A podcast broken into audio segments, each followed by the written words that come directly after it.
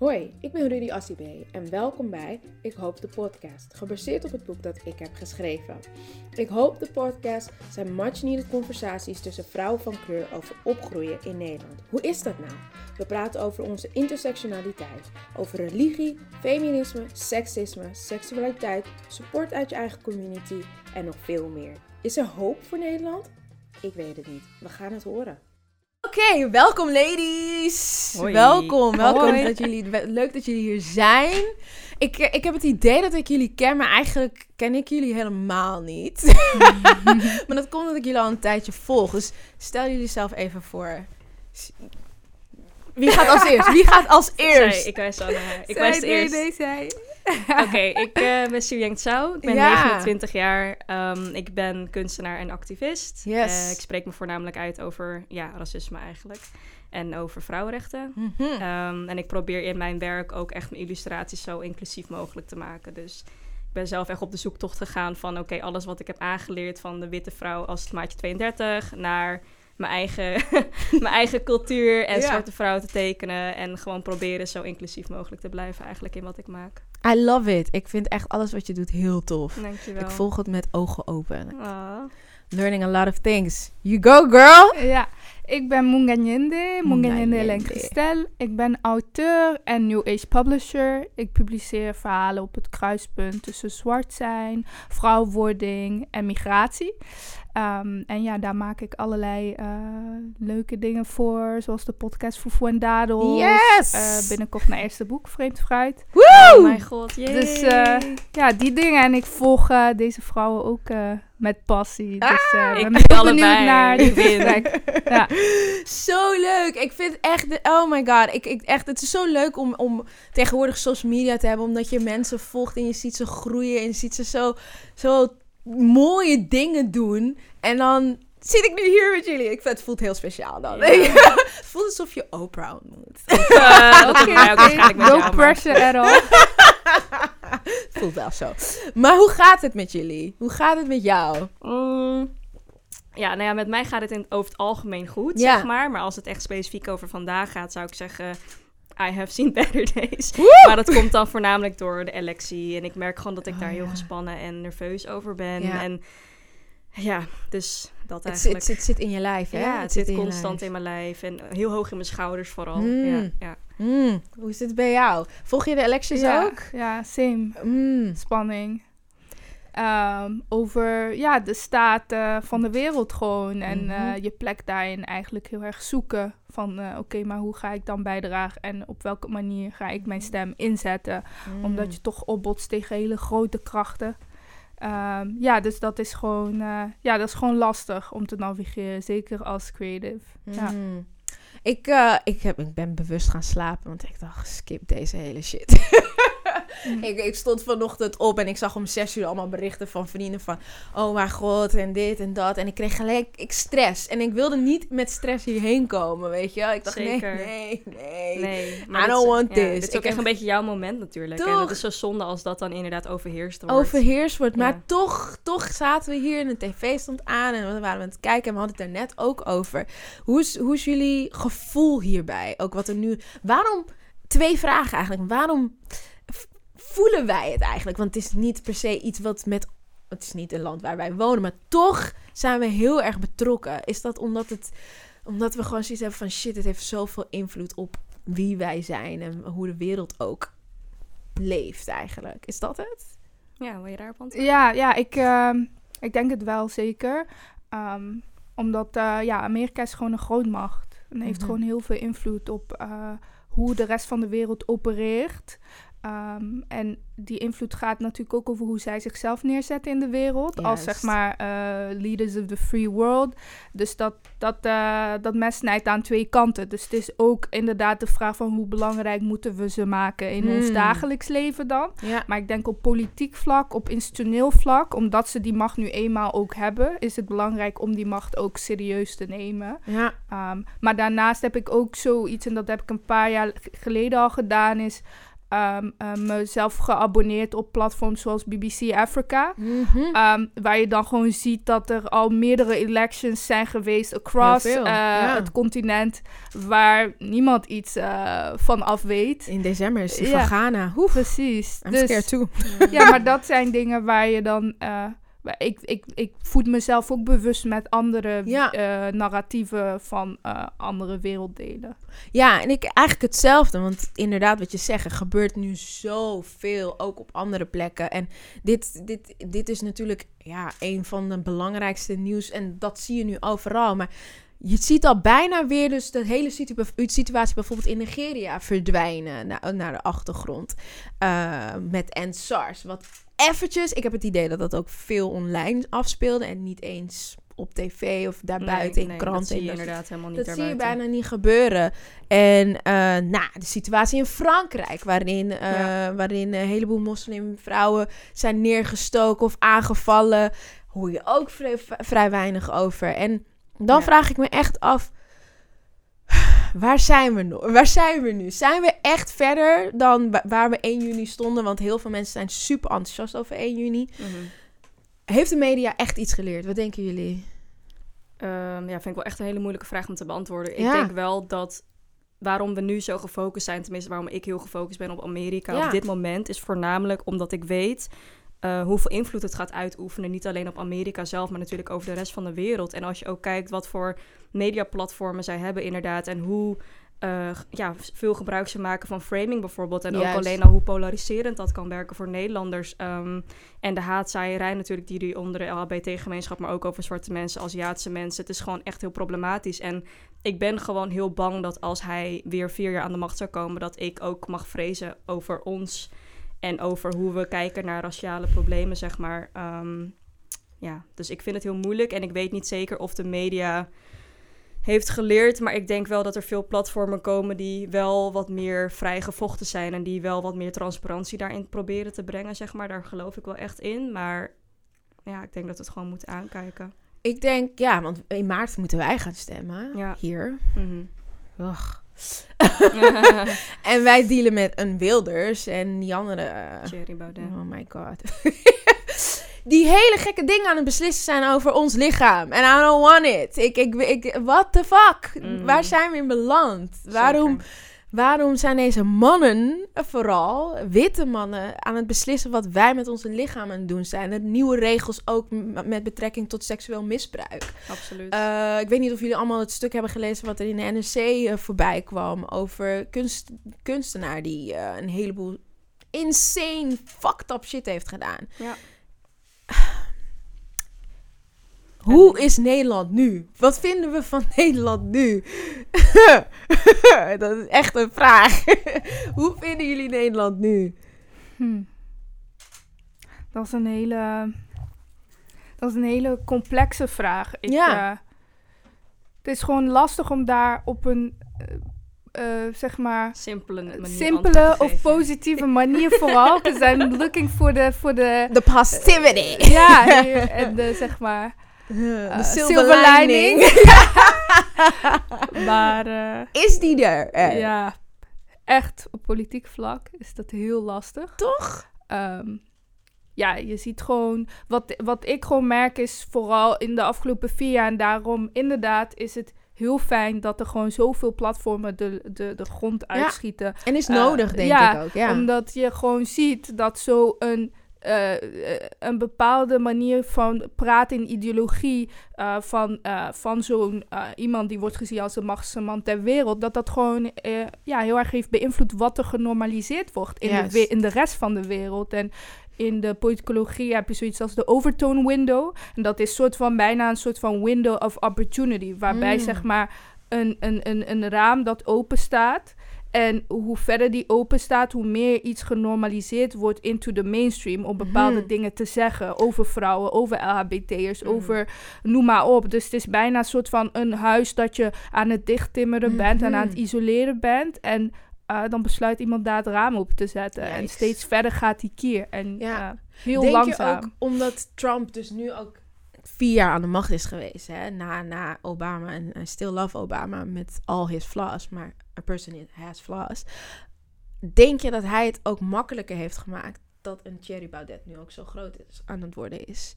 Denk je dat het ervoor gezorgd heeft dat rechts überhaupt, en ik wil ook racisme niet hangen aan rechts, maar hè, het ligt nu wel voornamelijk daar, dat het daardoor ook op andere plekken buiten Nederland, ook België, ook Duitsland, Denemarken, noem maar op, Engeland met Brexit, dat daar rechts meer macht is gaan krijgen. Komt dat ook door een Trump?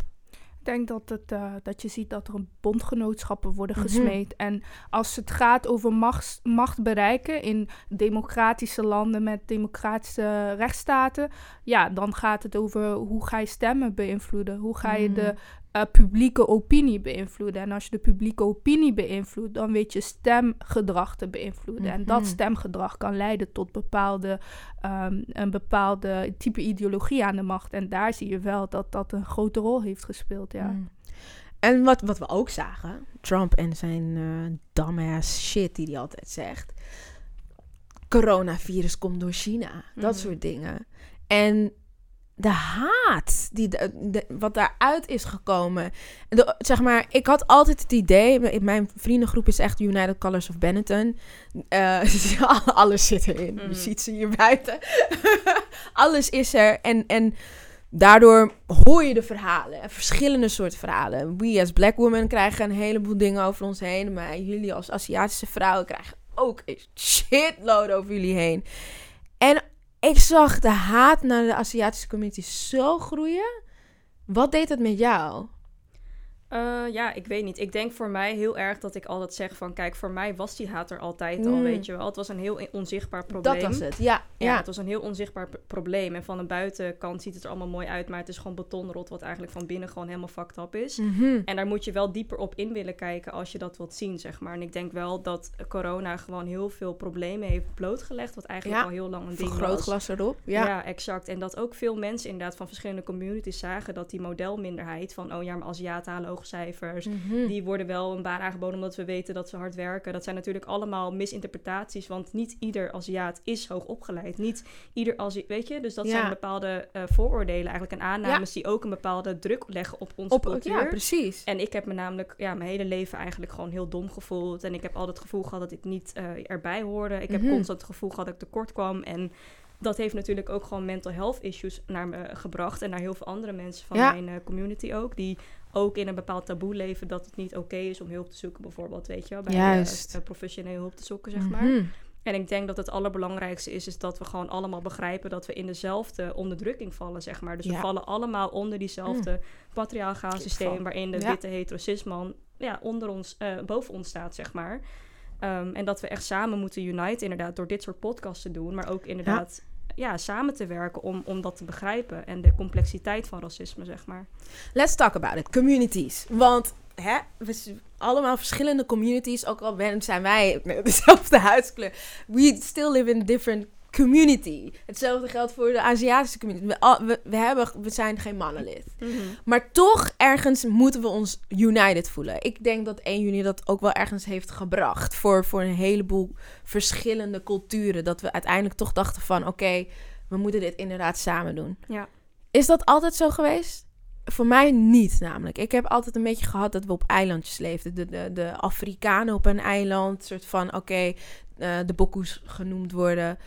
De Surinamers en de Antillianen op een eiland. De Indonezen en, en de Molukkers op een eiland. En dan Ja. had je de Chinezen en de... Ja. Zeg maar, allemaal verschillende eilandjes. Wat was het vroeger? Is dat nu steeds meer naar elkaar aan het trekken?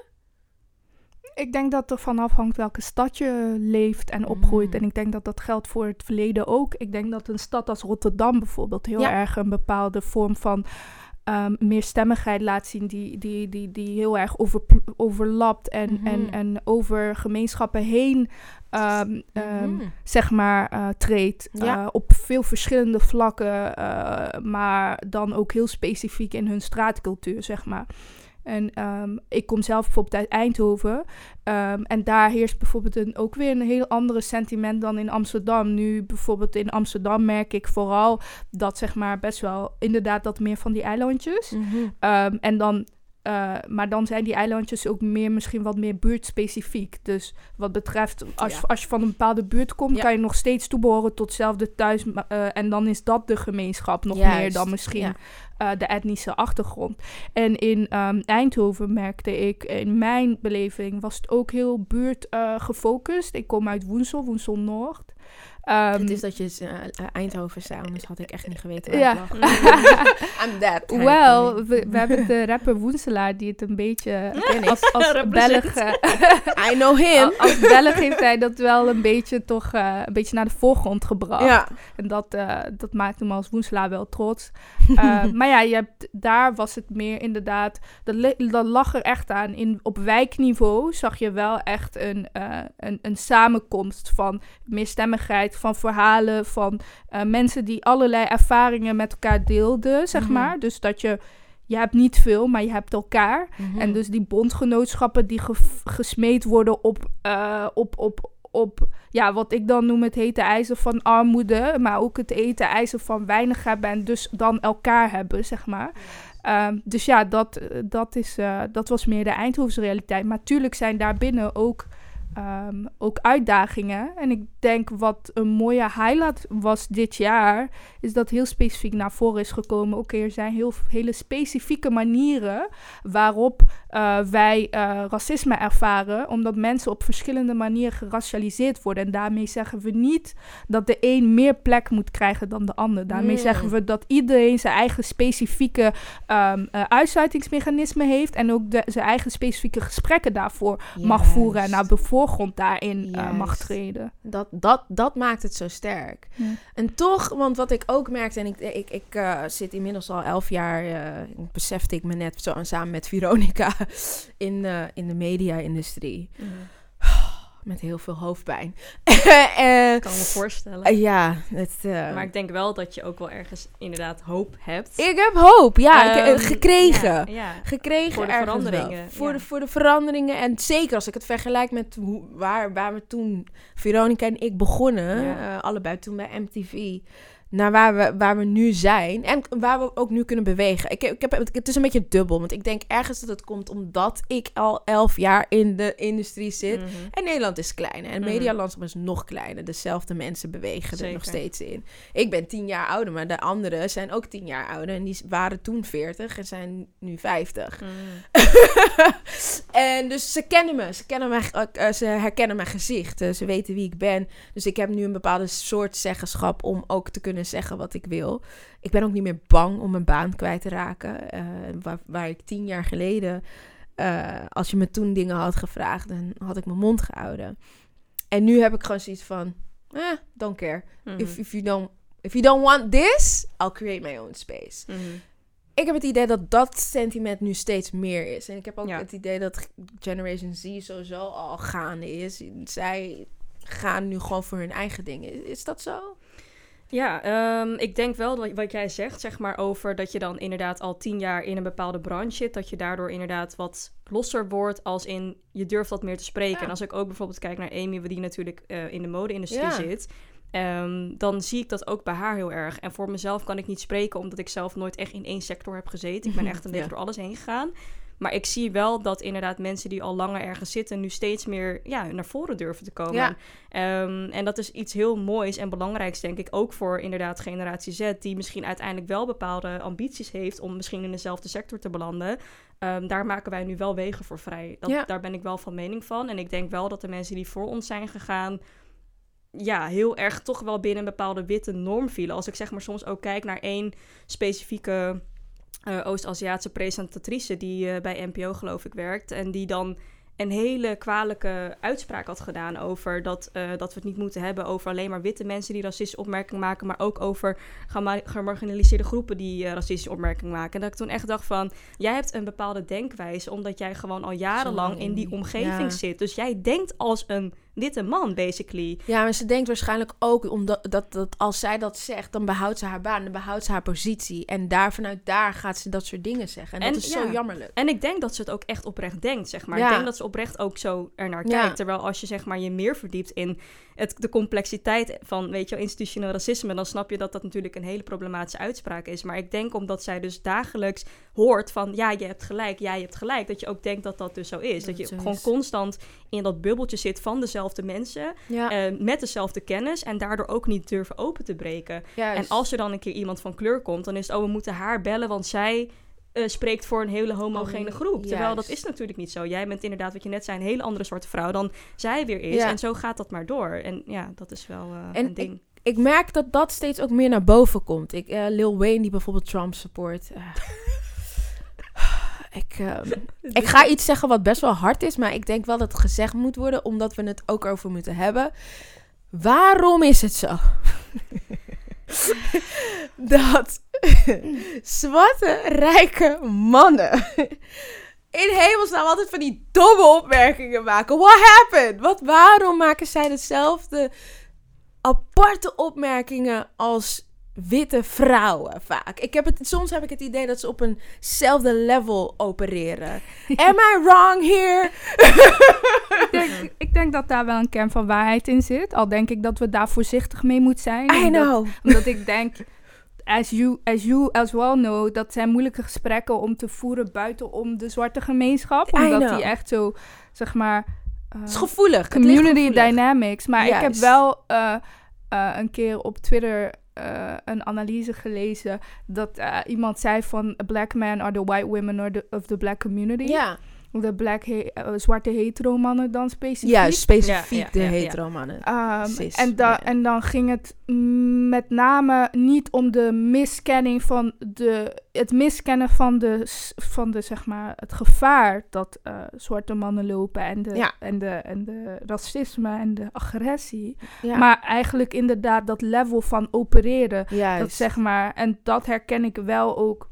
Ehm, we hadden ehm, een, een, eh, ja, wij hadden zeg maar een, een, panelgesprek eh, een paar weken geleden, waarin het ging over eh, onder andere wit feminisme. En, dat, Mm. we- en wij hadden het dan over van ehm, hoe wit feminisme en het gebruik van zusterschap ja. eigenlijk een manier kan zijn om, om, hun- om voor witte vrouwen om hun menselijkheid te onderhandelen met eh, het patriarchaat, zeg. Ja, maar. ja. Op een manier dat wij dat niet kunnen, omdat het patriarchaat eerst nog zwarte mannen daartussen zitten en dan pas die witte man Mhm, waardoor mhm. het helemaal geen, geen, geen faire onderhandeling is whatsoever. Dus Nee. als je dan zegt van laten we met z'n allen van het zusterschap gebruiken om ons mens zijn te onderhandelen, terwijl dat zusterschap niet op gelijke level zit, dan heb je geen gelijke onderhandelingspositie. Dat gezegd zijnde denk ik dat, eh, dat daarin ook een bepaalde onderhandeling is, kan bestaan. En dat geldt zeker niet voor alle zwarte hetero mannen, maar ik denk dat in het geval van bijvoorbeeld een rijke Lil Wayne, een 50 Cent, ehm, al eh, dat soort Kanye mannen. West. Ja, een ehm, ehm, Ice Cube. Ehm, dat daar een level is van inderdaad, ja, die onderhandelingspositie. The Ja. only next thing, zeg maar, er is één stap verwijderd van wit patriarchaat zijn. Ehm, dat en daarnaast ook het hele felle geloof nog steeds van in eh, zwart kapitalisme. Hmm. In het idee dat kapitalisme, als het maar zwart is, een bevrijding kan be- betekenen. En is dat zo? Denken we dat überhaupt kapitalisme... Wow, dan gaan we een heel ander gesprek voeren. Maar Heb je nog een uur? Ja, echt hè. Maar ergens toch wel de, de vraag stellen. Want denk je dat dat iets is waar, waar wij als mensen van kleur moeten, naar, moeten streven? Ik heb het idee dat, dat op verschillende fronten... Hè, eh, mijn Ghanese cultuur is, is niet kapitalistisch. Het is ook heel anders ingericht. Politiek is anders ingericht.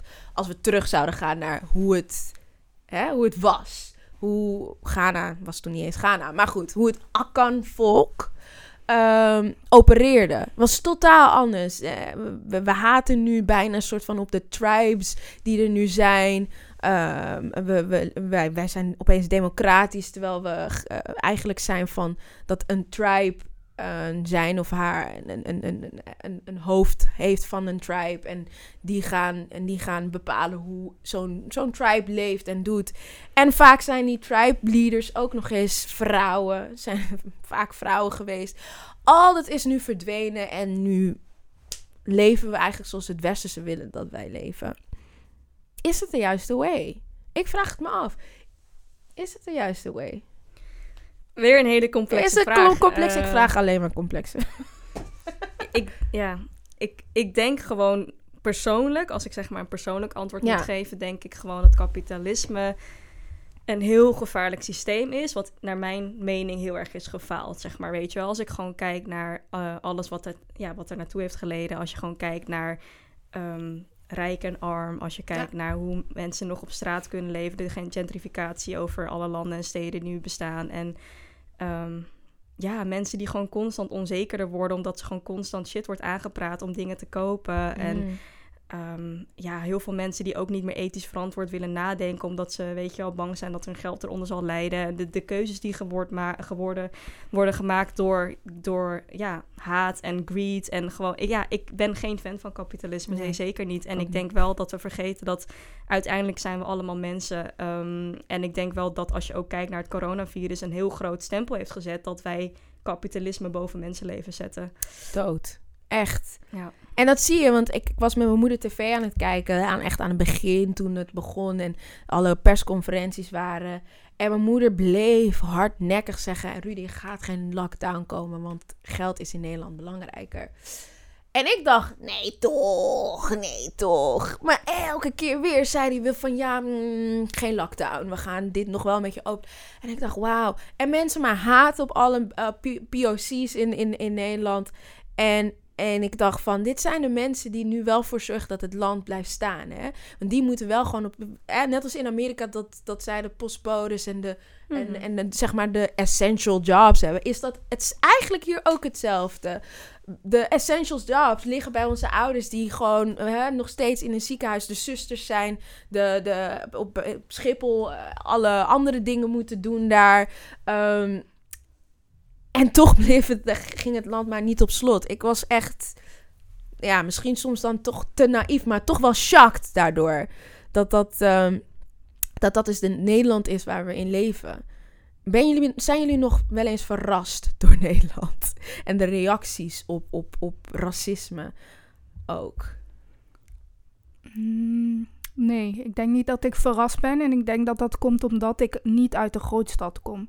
Dus Mhm. ik, eh, mijn blik van hoe ik kijk naar de progressie als het aankomt op eh, de, de ethische progressie en Mhm. de manier waarop mensen kijken naar, eh, naar, mi- naar de migratiekwesties, Ja. kwesties, racisme-kwesties, vrouwenkwesties, uh, met LHBTI-kwesties, dan ja, denk ik dat dat mij niet verbaast, omdat ik op op, omdat ik zeg maar heel op een hele vroege leeftijd ondergedompeld ben in de realiteit. Vertel ons daar Niet, meer over. eh, ja.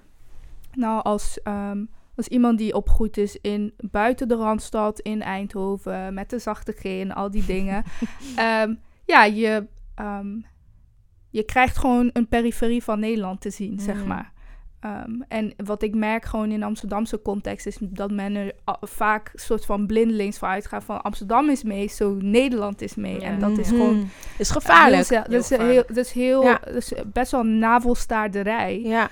Uh, want een heleboel mensen doen inderdaad die essential jobs en moeten daarna terug naar hun huis in West-Friesland of noem maar op. ja. Ehm, dus ja, dat zijn, ehm, dat zijn zeker dingen om mee rekening te houden. En ik denk, vond het ook interessant wat je net zei over, de, uh, over het COVID-19. Ik denk dat het ook heel erg heeft blootgelegd hoe.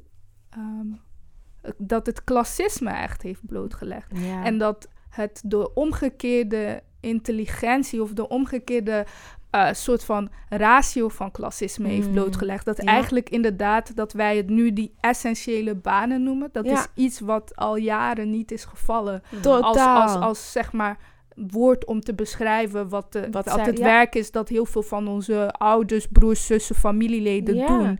En daar breder genomen nog, dat is niet eens alleen een verhaal over eh, mensen van kleur. Dat is een verhaal over de meerderheid, Meerderheid van Nederland. Ja. Ehm, en van de wereld. Ja. Ehm, dus ik denk dat dat dat eh, eh, ja, heel veel mensen met neus op de feiten heeft gedrukt. En ik ben wel heel benieuwd naar ehm, in hoeverre dat gaat doorcijpelen naar het bewustzijn van mensen, naar het ageren tegen een manier van denken die inderdaad um, um, uh, ja, een, grote groep, 60, 70 procent van de bevolking, als soort van een nagedachte behandelt. Mm -hmm. Want ik heb wel inderdaad het idee, en ja, ik ben, ik ben een Amsterdammer, dus ja, Half-half trouwens. Ik ben in Zwanenburg ook opgegroeid. Net buiten de rand, buiten Amsterdam. En daar was het racisme echt rampant. Het was aanwezig. En daar werd ik echt inderdaad met de neus op de feiten gedrukt van... Oh, oh, it's not how I thought it was. En um, ik ben zwart. Dat, dat ging ik als kind toen beseffen. En soms merk ik dat ik bijna die ervaring van Zwanenburg vergeet. Omdat ik dan in een bubbel leef nu weer... Uh, woon weer in Amsterdam al, hoever lang. En, en dat ik dan vergeet van shit, die kinderen die nu buiten de Randstad wonen en moeten dealen strakjes met 5 december, Sinterklaas weer en, en al, die, al die dingen. Die hebben het echt zwaar. Die moeten echt door een, die gaan echt door een tijdperk heen. En wat dat met je doet emotioneel is insane. Ik kon op een gegeven moment ontsnappen. Ik ben na mijn 16 dacht ik, skip Zwanenburg. I can't deal. Ik ben weg. Hmm. Weggegaan. En toen ben ik weer terug naar mijn stad gegaan. Maar voor heel veel anderen is dat niet zo simpel. Voor jou en Eindhoven, hoe was dat? Hoe was dat als kind zijn? Um, ja, wel uh, lastig. Ik heb daar zeker wel veel geleerd. Ja. Maar ik heb in Eindhoven even lang gewoond als dat ik in Brussel heb gewoond. Dus Precies. ik zie het ook niet als een groter deel. Ja. Belangrijke deel ja. van mijn leven. Um, het heeft me tot op bepaalde hoogte gevormd. Ja. Net zoals Brussel. Ik heb ook acht jaar in Brussel, uh, zeven jaar in Brussel gewoond. Wat me ja, ook heeft, uh, heel erg heeft gevormd. Dus... Um, is er een verschil tussen Eindhoven en Brussel voor jou? Ja, zeker. Voor mij in, uh, in de tijd dat ik wegging uit Nederland, um, was het nog heel soort van algemeen, soort van iets om bijvoorbeeld heel um, uh, um, om zeg maar de sentimenten van uh, uh, anti-Afrikaansheid mm. heerste heel erg. Heel. Ook binnen de zwarte gemeenschap. Dat was heel genormaliseerd. ja, dat hoor je dan. Uh, wij kenden in onze, in onze stad persoonlijk kenden we het woord Boku niet. Niet naar mijn weten, maar waar kom wel... jij, wat is jouw afkomst? Jouw ouders afkomst? Rwandees. Ja, en in, ja. Onze, in onze stad of zo was dat niet per se een woord, maar het was wel, en, want dat woord was heel significant voor, als ze, zeg maar, om te beschrijven wat die anti-Afrikaans sentiment was ja. in Amsterdam. Maar het, het heerste wel. Um, en wat het verschil was, omdat ik zeg maar een groot deel van mijn jeugd ook heb doorgebracht in Brussel. Um, is dat ik daar za zag ik een bepaalde bondgenootschap onder mensen van kleur. Hmm. Mm. Dat e eerst en vooral. Ik denk dat dat ook te maken heeft met het feit dat je gewoon um, die Franstaligheid, zeg maar. Juist. Um, dat, uh, dat Frankrijk een, uh, helaas een land is dat, uh, maar, dat Noord-Afrikaanse landen heeft gekoloniseerd, waaronder Marokko, waar je dan een soort van bondgenootschap smeet met andere um, Franstalige. Uh, zwarte, voornamelijk islamitische Afrikanen. Mm Mhm. -hmm. Dus daar zag ik gewoon een groot bondgenootschap. Um, en daarnaast was het heel Afrikaans gecentreerd. Juist. Dus um, uh, daar waar ik, uh, ja, waar dat zeg maar hier niet zo uh, genormaliseerd was. Dus toen ik in eerste instantie mijn vertrek uit uit uh, Noord-Brabant, uit Eindhoven, uit Nederland. Ik kende Nederland niet eens zo heel goed, de rest van Nederland, maar dat was mijn representatie van Nederland. En dat vertrek symboliseerde eigenlijk een terugkeer naar mijn Afrikaanse naar identiteit. Wow. Om, om, om mijn mensen om me heen te kunnen zien zonder dat zij zich voor zichzelf schamen. Mm. Zeg maar. Mm. En ik denk dat dat ook wel zo is. Ik, ik, voel je. Ik ben helemaal. Het is echt mee eens. Ik ben er echt mee eens. Want ik had hetzelfde als Ghanese zijnde. En ik groeide voornamelijk op onder, met de Surinamers en de Antillianen. En het is, we zijn gewoon niet hetzelfde. ja, hoe je het bent of verkeerd, we zijn niet hetzelfde. En we hebben andere gewoontes. En we, we doen het allemaal anders. En je merkt inderdaad die schaamte. Je hoorde zoveel kids later, op latere leeftijd ook vaak zeggen van... Nee hoor, ik ben niet Afrikaans. Uh, en, ja. en dat ik dacht, wow, je bent gewoon echt je identiteit aan het wegdrijven. Mm. Maar hoe racistischer het was in Zwanenburg, hoe meer ik wel teruggreep naar mijn Ghanese roots. Eh, dat ik op een gegeven moment in Ghana was en bij mijn oma aan tafel ging zitten en gewoon verhalen ging horen. Ik wilde gewoon weten, oké, wat, wie ben ik dan? Wie ben ik echt? Weet je? Ehm, nog meer de taal gaan begrijpen. Want dat was ook altijd een ding. Hè? Dat heel veel Ghanese dachten altijd, ja, maar je bent in Zwanenburg opgegroeid. Mhm. En, dus je, Je bent niet waardig genoeg, zeg maar. je kent de taal niet. En terwijl ik sprak het gewoon vloeiend. Ik verstond alles. Maar ik sp- spreek ABN. Dus dan kan je geen tree. Dan kan je het niet. Dat is wat zij dachten. En dan zei mijn moeder altijd... "Shh, shh, shh. Laat ze, laat ze. Ja, Weet je? Laat ze maar denken. Laat ze maar denken. Totdat ik switchte. En ik dacht, oh ja, dit ga je doen. Dan ging ik terug beantwoorden. En was het, wow. En ik dacht, ja man, zomaar. En, maar ik dacht echt, zo, waarom wil je ook eigenlijk... Want dan zeiden ze, ja mama. Zo, mijn moeder, eh, iedereen noemt mijn moeder mama. Eh, mama, ja, je hebt het echt goed gedaan. Je hebt je kinderen ABN leren spreken. eh, en geen chi. En ik dacht, hè?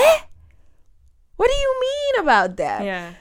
Herken jij dit? Is dat ook een beetje iets wat in de Aziatische community speelt van een beetje schaamte voor je, voor, voor, voor, voor je afkomst? ja, zeker. Ik denk dat we dat daar allemaal doorheen gaan, zeg Toch? maar. Als Ja. persoon van kleur of als een zwart persoon in, in een land waarin jij de minderheid bent, dan probeer je gewoon constant te assimileren naar de meerderheid, weet je wel. Ik heb gewoon jarenlang ook, ik ben dan in de Belmer opgegroeid toevallig, en dan Ja, groei je gewoon op... Eh, ja, en, maar ik was wel alsnog de enige Chinese meisje van school, Aha. zeg maar. Dus Ja, Eh, het ging al heel snel over het feit dat ik eh, een Chinees meisje was en kleine ogen en andere huidskleur. En weet je, dus dat was ook een ding. dat is ook een dus ik wil het ook zeker hebben over, want we doen nu alsof het in de Randstad niet gebeurt. Maar in de Randstad is natuurlijk ook racisme en dat wil ik wel echt aankaarten ook. Ehm. Toen zijn we op een gegeven moment Almere stad verhuisd en uiteindelijk is in Alphen aan de Rijn de grootste periode van mijn leven gehad. Dus dat was ook echt een dorp, zeg maar. Mhm. Eh, en het is natuurlijk wel raar om inderdaad de energie te voelen van een grote stad naar een dorp eigenlijk. Right, Er komt een christelijke ja. school, zijn hele andere dingen daar natuurlijk die spelen. Ehm, dus ik heb wel inderdaad de grootste gedeelte van mijn leven toen ik, in, me- toen ik nog kind was, eh, wit willen zijn. En gewoon een naam willen eh, hebben die makkelijk uitspreekbaar is.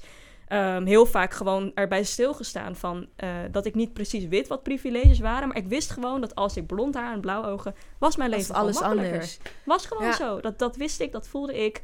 Ehm, en ja, het was ook zwaar voor mijn ouders, want ehm, zij hebben gewoon een eigen zaak, zeg maar. En ik was wel dat zo van, ik wil bij andere kindjes spelen, want hun huis is zo groot en daar Ja. mag ik eten wat ik wil. En Ja. weet je wel, dus dan ging ik, kwam ik thuis en dan ging ik soort van altijd zo pochen van, ja, mijn vrienden hebben dit, mijn vrienden hebben dat. En nu denk ik echt van, hoe kan je dat gezegd hebben tegen Ja. je ouders, weet je wel? Maar ik zag ook dat het ze heel veel verdriet deed als Ja. ik dat soort dingen sprak, weet je. En eh, en dat is wel heel pijnlijk om te zien. En ook het feit dat ik, wat ik net vertelde, dat ik nu pas de afgelopen jaar ontdek hoe het is om een zwarte vrouw te tekenen. Hoe ik pas nu ontdek hoe het is om een Chinese vrouw te tekenen. Omdat ik gewoon nooit heb geleerd hoe dat moest, weet je wel. Mm. En als ik dan ook bijvoorbeeld met zwarte fotografen, eh, toevallig een laatst eentje waar ik mee heb gewerkt, een, een goede vriendin van mij. Eh, zij ging foto's van mij maken. En daar kwamen dus foto's uit waarin, ze, waarin ik een hele witte huid had. Mm. En ik zei tegen haar van, je hebt mij geëdit naar een andere persoon, weet je wel. En zei ze van, oh, ik sta er eigenlijk nu pas bij stil dat ik gewoon whitewash edit heb toegepast op jou als zwarte vrouw. En omdat hoe ik dat zijn we geprogrammeerd? hoe zijn we geprogrammeerd hè? naar Ja. wat is schoonheid, Ja. weet je? En ik heb mezelf ook super lang aan, onaantrekkelijk gevonden. Omdat dat Mm. kreeg ik te horen van anderen. Maar ook als ik naar rolmodellen keek, leken ze niet op mij. En, en nu pas, nu ik inderdaad op Instagram, op socials, weet je wel, wat meer ook vollere vrouw. Want de meeste Aziatische vrouwen worden als dun, maatje 32. En ik ben gewoon wat voller, weet je. Eh, dus ik werd ook altijd als dikke genoemd en dergelijke. Een bepaalde maatstaven waar ik niet naar opleefde. Ik heb tatoeages, Mm. piercings. Gewoon alles wat een vrouw niet hoort te zijn in mijn moeders ogen, zeg maar. ja, dat, dat zijn echt problematische dingen om in op te groeien. En nu zeg maar op socials Hun gewoon... ideeën Ja, van, van, van ook van schoonheid ja. en alles. En ja. ook als ik kijk naar Chinese mannen, zouden ze met mij thuiskomen? I probably don't, zeg maar. Ze zouden dat Mm. niet zo snel doen, want ze Mm. denken, deze vrouw te mondig. Ze, weet je, Dus- dus, dus, dus ja, het is een, echt een heel complex systeem complex, eigenlijk. Van constant moeten leven naar wat ze van ons verwachten. En, eh, Het, ja. is, het, is, het is pijnlijk en soms eh, wel nodig om die gesprekken te voeren. Ik heb dat ook een tijdje terug met mijn moeder gehad. Dat ik zei van ja, weet je, ik vond het eigenlijk niet chill dat je, hoe vaak je eigenlijk zei: laat het los, laat het. Weet je, laat ze maar. Laat het. Het is ja, oké. Mijn moeder zei Ugh. ook altijd. Het moest, ik moest het altijd maar in een doosje stoppen en wegleggen. En niet meer naar omkijken. Oh, Ja. ik dacht echt, jongens, kunnen jullie leren om gewoon dingen te zeggen? I know dat, dat, dat je dat, weet je, mijn, mijn moeder is hier gekomen toen ze 17 was naar Duitsland en toen op een gegeven moment naar Nederland. Ik weet dat jullie een soort van dankbaarheidsgevoel Exact, hebben, maar dit, let ja. it go. Ja, ja. je woont hier nu al weet ik hoeveel jaar. Let-. Zeg maar, ik, ik vind, ik ben, ik, ik, zeg, ik zei op een gegeven moment ook tegen haar van, yo, weet je, ik ben niet vanuit Ghana hier naartoe gekomen. Je bent Dit gewoon een Nederlander. Dit is de plek waar ik ben geboren. En, en ook als het dit niet was, op een gegeven moment woon je hier al zo lang en heb je, dat- ik zeg altijd, betaal je al zoveel belasting?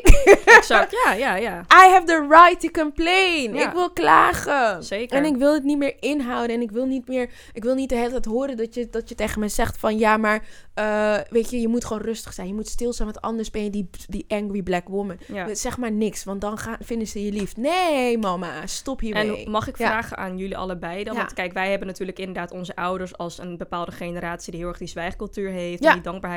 Hoe kijken ze nu naar jou bijvoorbeeld, nu je een boek hebt geschreven, Oh, nu je mondiger bent? En, en hoe, hoe is dat voor jullie eigenlijk nu?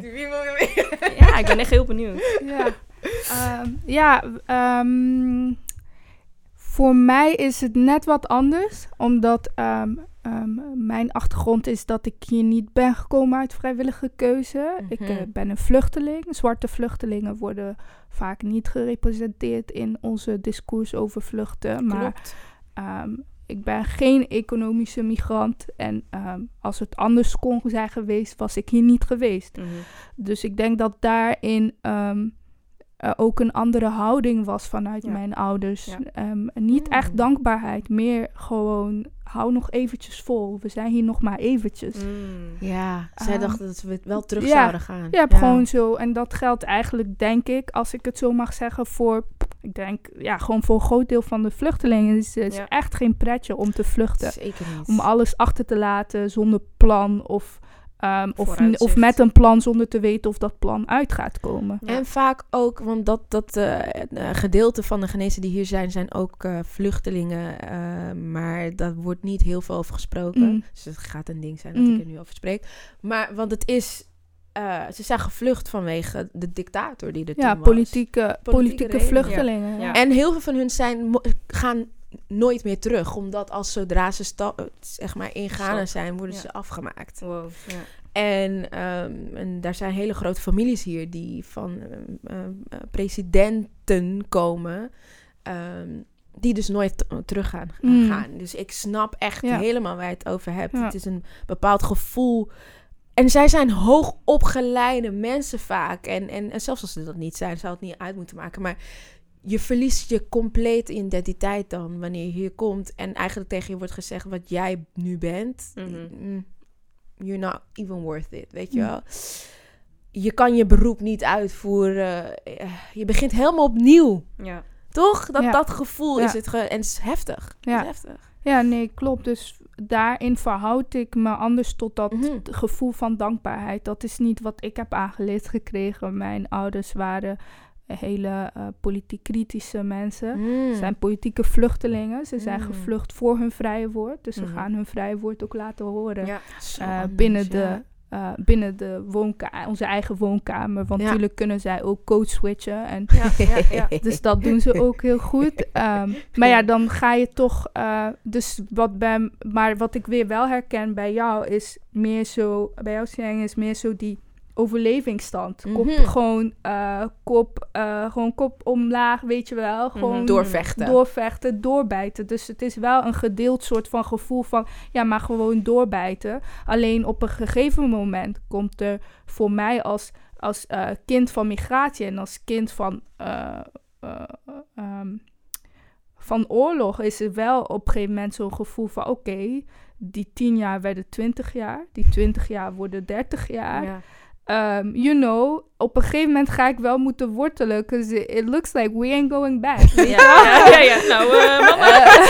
nou, eh, you kept saying we're going back, but... uh, Dus dat Andere is, jaar. ja. ja, dus dat is wel, ehm, dat is wel, en, en, en wat als je politieke vluchteling bent, dan hou je ook rekening met ook andere dingen. In de zin van, mijn grootste angst is niet ehm, ehm, mijn baan verliezen. Voor mij is de grootste angst is dat ik iets zeg waardoor een van mijn familieleden opgepakt Mhm. wordt of Mm. vermoord wordt. Ja. Dus, ehm, eh, dus daar ben je ook bezig. Dus als we het hebben over global politics, als we het hebben over de invloed van Trump in de wereld, dan gaat Mm. dat heel specifiek over een hele geleefde realiteit. Ja. eh, ehm, eh, voor mij over wat de invloed ook is geweest van Amerikaanse politiek op het Afrikaanse continent, Ja. waardoor heel veel Afrikanen hier zitten. nu, Juist, zeg maar. ja, Ehm, Ja. en dat heeft zeker niet alleen negatieve kanten.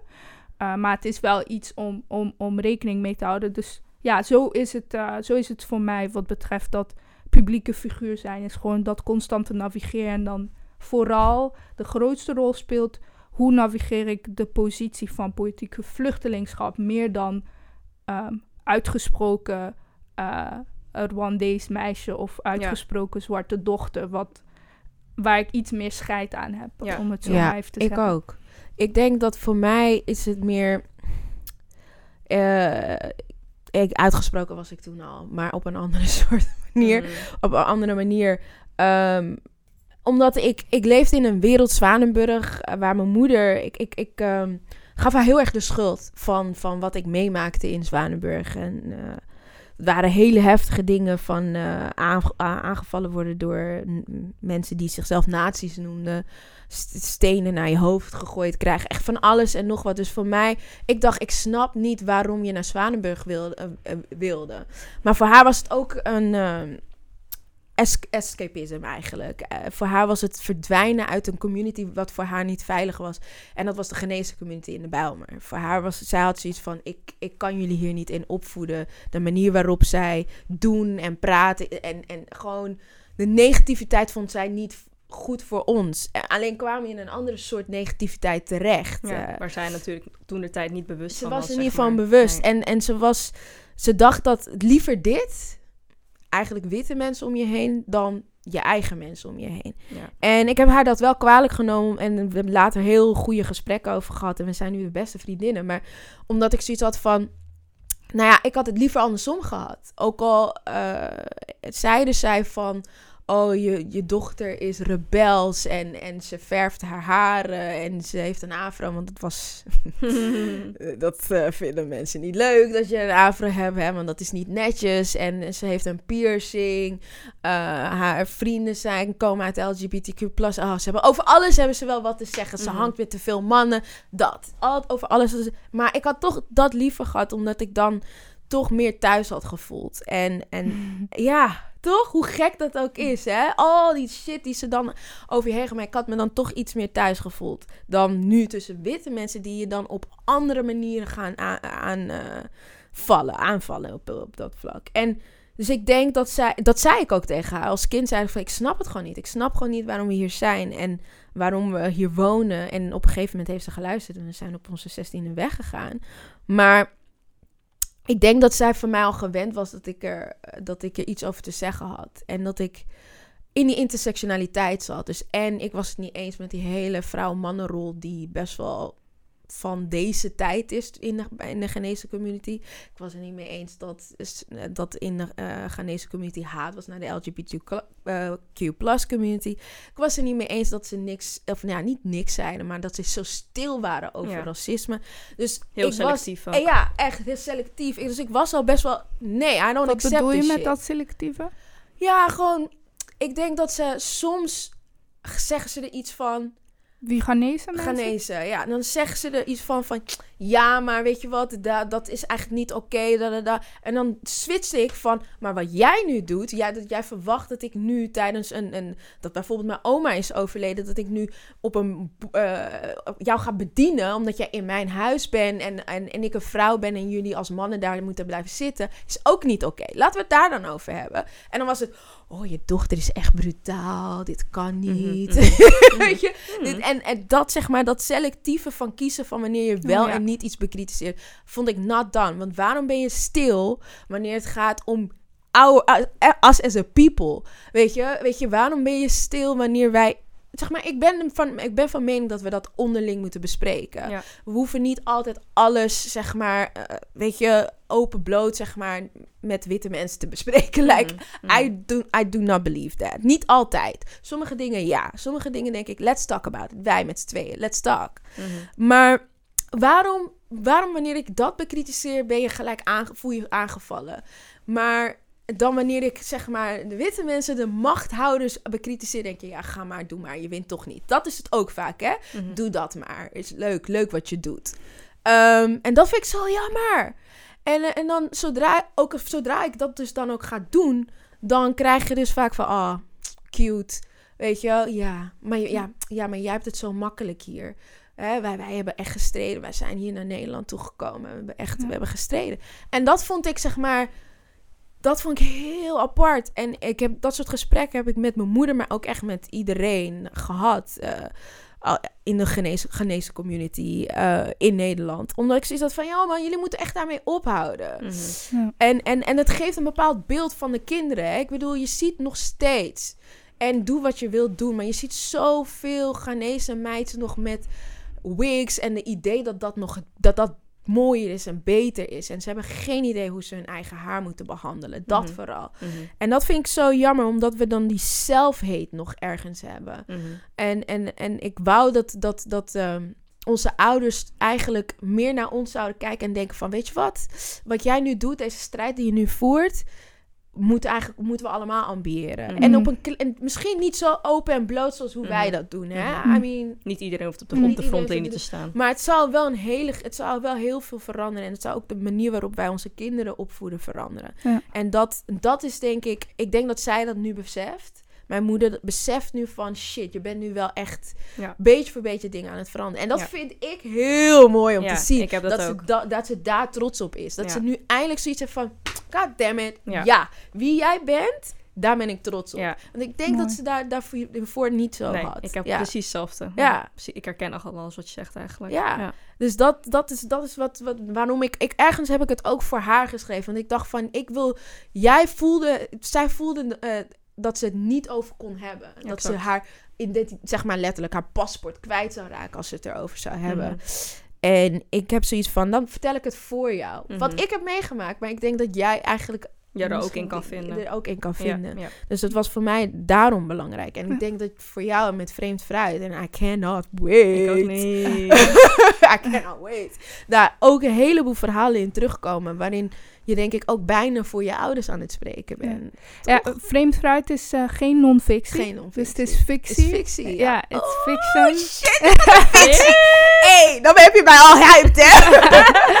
I'm all with the fiction Ja, shit. Let's ik, go. Ik, ik wilde heel graag fictie uh, Yes. debuteren, omdat ik vind dat we verhalen nodig hebben. Mhm. En dat Totaal. niet ieder verhaal ehm, hoeft te gaan over ons en Ja. over racisme. Ja. Juist mogen hebben wij als mensen van kleur en mensen met een migratieachtergrond recht op ontvluchting. Exact. En, ehm, en dat kunnen fantaseren.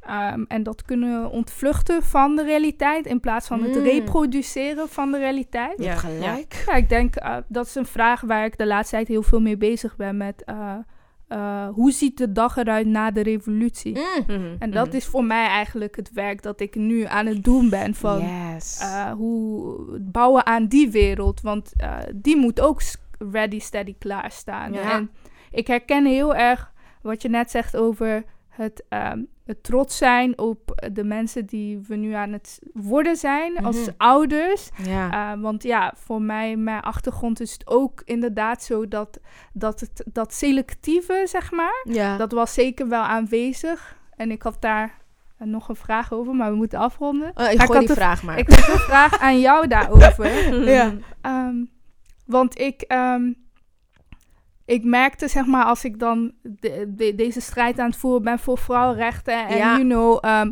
en gewoon ehm, ehm, eh, radical, unapologetic queerness en al die dingen. Ja. En dan eh, is het soort van, eh, wordt het soms gezien, in de, ook in de Rwandese gemeenschap, als soort van een zoethoudertje. Ja. Maar dan wel vanuit, oh, jij bent, heel, jij bent heel erg goed bezig met woorden en jij kan goed praten. Oh ja, jij kan ons, jij kan, eh, zeg maar bijdragen aan een betere toekomst voor ons thuisland of voor het Ja. continent. En dan denk ik van, wat denk je dat ik ga doen als ik aan het roer sta- zou staan van zo'n land? Zou ik Ja. gewoon een eh, zwarte feministische anarchie oprichten? Nee, Dat, ja, hey, Or maybe let's I go! Maybe I will. Maar zeg maar meer zo van, dat is mijn beef daarmee ook as, als zeg maar binnen onze gemeenschap. Ja. Is inderdaad, we moeten die intercommunitaire gesprekken hebben.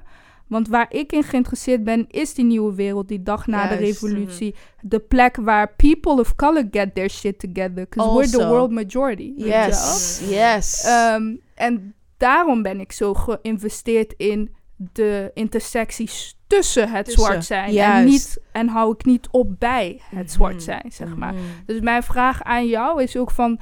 Want je zei net van bijvoorbeeld... ehm, ehm, ehm, over van bijvoorbeeld... We zijn niet hetzelfde eh, as Afro-Caribbean people.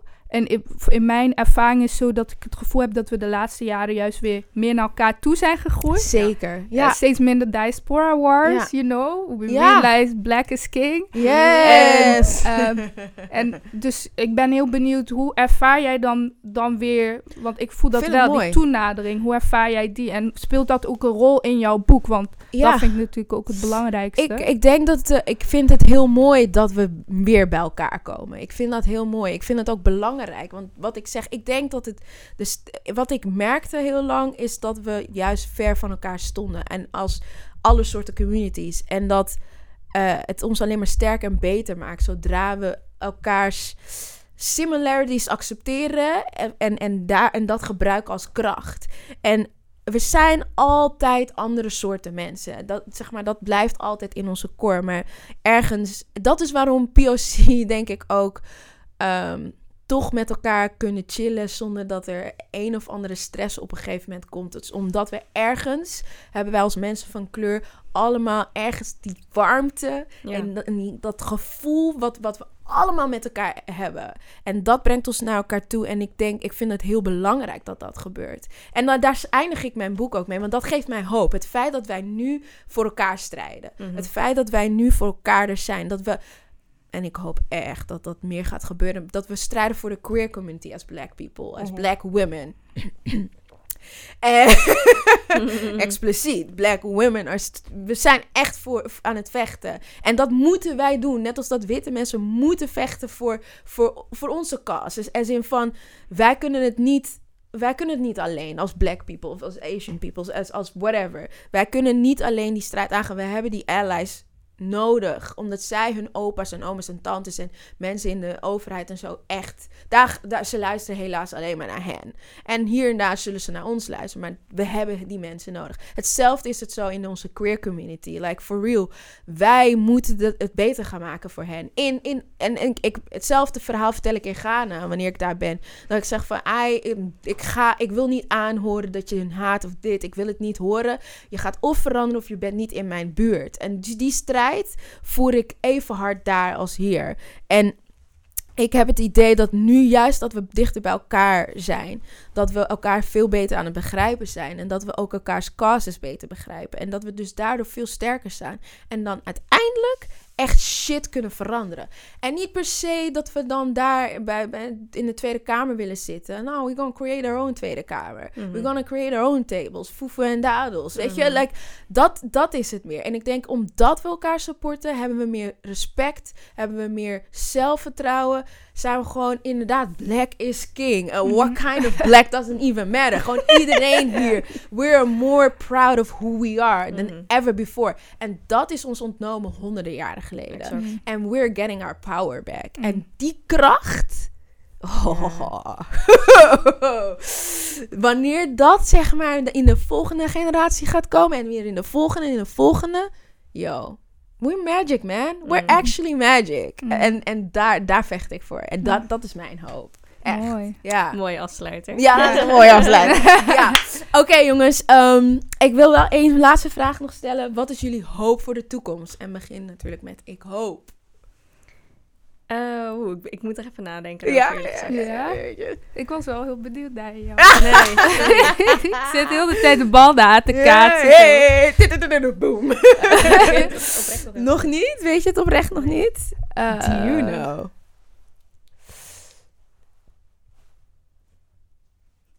Ja, het is een moeilijke vraag. Hele moeilijke. Ja, ja, ja, ja. Ik kan ook beginnen met... Denken jullie dat er na 1 juni echt iets is veranderd? Dat witte mensen het nu echt begrijpen? Oeh. Is ook een moeilijke vraag. Een moeilijke vraag. Ik, ik hoop Ja. dat wij als eh, zwarte mensen, indigenous mensen, mensen van kleur, mensen met een migratieachtergrond, beter kunnen worden in community building. In het werk dat er nodig voor is om onze gemeenschappen op te bouwen. Want ehm, ik hoop dat dat opbouwen van onze gemeenschappen tot een transformatieve shift ehm, ehm, zal ons tot een transformatieve shift zal leiden. En dat is mijn hoop. En dat, die hoop koester ik op een interpersoonlijk niveau. Dus ook op mijn persoonlijke niveau. Like, I really have to check myself. Ja. I really have to check myself op een interpersoonlijke level van ehm, hoe, hoe blijf ik geïnvesteerd in het bouwen van deze gemeenschap. Dus dat gaat ook over hoe blijf ik in gesprek met mijn mensen. In hoe, hoe leer ik mijn bondgenoten beter kennen. Inderdaad, Aziatische gemeenschap, Ghanese gemeenschap. Ehm, hoe kunnen wij als zwarte vrouwen het soms oneens zijn met elkaar, but still see eye to eye en nog Mhm. steeds bouwen aan die gemeenschap. Mhm. Daar gaat die hoop voor mij over dat dat gemeenschapsbouwen ehm, onze eh, prioriteit kan, eh, kan gaan worden. En niet zozeer onze menselijkheid bewijzen en anderen daarvan te willen Mhm. overtuigen. Ja. Mhm. Goeie. Ja, Love. ja, ik kan me hier echt super erg in vinden. Ja. Ja, eh, als ik het letterlijk moet overnemen, zou ik zeggen inderdaad, ik hoop dat ieder persoon in gemarginaliseerde groepen in Nederland gewoon in de spiegel kan kijken en trots Mm. kan zijn op wie ze zijn en waar ze vandaan komen. Ehm, omdat ik wel echt van mening ben, is als je niet weet waar jouw roots zijn, zeg maar, als jij niet met beide benen op de grond staat en niet weet waar jouw voorouders zijn geweest, ehm, dan kan je niet verder bouwen, want je weet niet wie je bent. En hoe kan je je dan bij iemand voegen als je je niet connected voelt tot diegene, omdat je al zo ver van deze persoon vandaan staat? Als ik ook kijk naar Amy en hoe zij nu bouwt in haar Marokkaanse gemeenschap, die niet eens begrijpen van welke deel zij komen en claimen dat ze Arabieren zijn, Mm. when they're not. Maar Mm. dat dan denken, omdat ze horen dat Berbers, weet je, omdat Berbers natuurlijk ook iets wat niet gebruikelijk Nee. is. En dat mag je ook eigenlijk helemaal niet gebruiken. En met zich. En dat je, ja, Ja. emmen zich inderdaad. En dat mensen niet begrijpen dat je eigenlijk je zo lang hebt geschaamd voor waar je vandaan komt, dat je niet weet wie je bent. En dat kan ik ook naar mezelf toe kijken. Ehm, dat ik ook weet dat als ik verder wil groeien, dat ik ook inderdaad mij met community building verder kan gaan groeien. En dat er nog zoveel binnen de community gedaan moet worden. Mhm. En als ik nu ook kijk naar sinds ik me heb uitgesproken tegen racisme eh, onder de Aziatische bevolking, hoe zij naar elkaar toe zijn gegroeid. En dat ik nu gewoon meerdere eh, collect- collectieven kan vinden. Zodat ik zeg, oh ja, die zijn daarmee bezig, die zijn daarmee Mm. bezig. En dat is zo bijzonder, want een jaar geleden bestonden deze collectieven nog niet. En het is zo fijn om dan samen inderdaad petities te kunnen opbouwen. Dat we samen inderdaad kunnen brainstormen over ideeën. En uiteindelijk dan ook die bruggen kunnen bouwen naar andere culturen. En inderdaad daar de gemeenschappelijke eh, vlakken van eh, inzien. En dat, ja, dat is gewoon heel bijzonder, denk ik. Dat als je eenmaal weet waar jouw roots liggen en daarmee onderzoek naar durft te doen ook. Want het gaat natuurlijk ook voor confrontatie geven. Maar durf erin te duiken, weet je wel. Ik, ik spreek bijvoorbeeld ook geen Mandarijn Chinees. Ik spreek wel Kantonees, maar dat is nu natuurlijk niet meer de gebruikelijke taal. Dat ik ook denk van ja, ik moet dat gewoon weer leren Mm. om uiteindelijk ook weer daar dichterbij te kunnen staan en mezelf beter te leren begrijpen. En ik heb mezelf heel lang niet willen onderzoeken uit die schaamte en die confrontatie, maar ik weet wel dat dat de volgende stap is om te kunnen groeien. Juist. Ehm, en uiteindelijk ook naar elkaar te kunnen groeien. Want als je constant die zelfhaat draagt, dan ga je die haat ook op een ander neerleggen. Juist. En zodra je die zelfliefde creëert, dan begrijp je inderdaad de essentie van hoe belangrijk het is om Ja. samen te werken. I love this conversation. Echt, ik zweer, als zij, als, als zij niet naar binnen moesten, dan zouden we nog een uur hier zitten. Thank you all for coming. Maybe there be a deel 2. En dan roep ik jullie gewoon weer. We zijn in de buurt. ja, precies. Dank jullie wel. Ik kan echt niet wachten op. Ik ben daar als eerste. Thank you. Mijn boekenkast heeft al een plekje ready. is no joke. Ik maak altijd plek voor boeken die nog aan Oh. moeten komen. Shout out naar Ik Ja. Hoop. Dank je. Zie jullie snel. Thanks, thanks, Thank thanks. Yes, I love.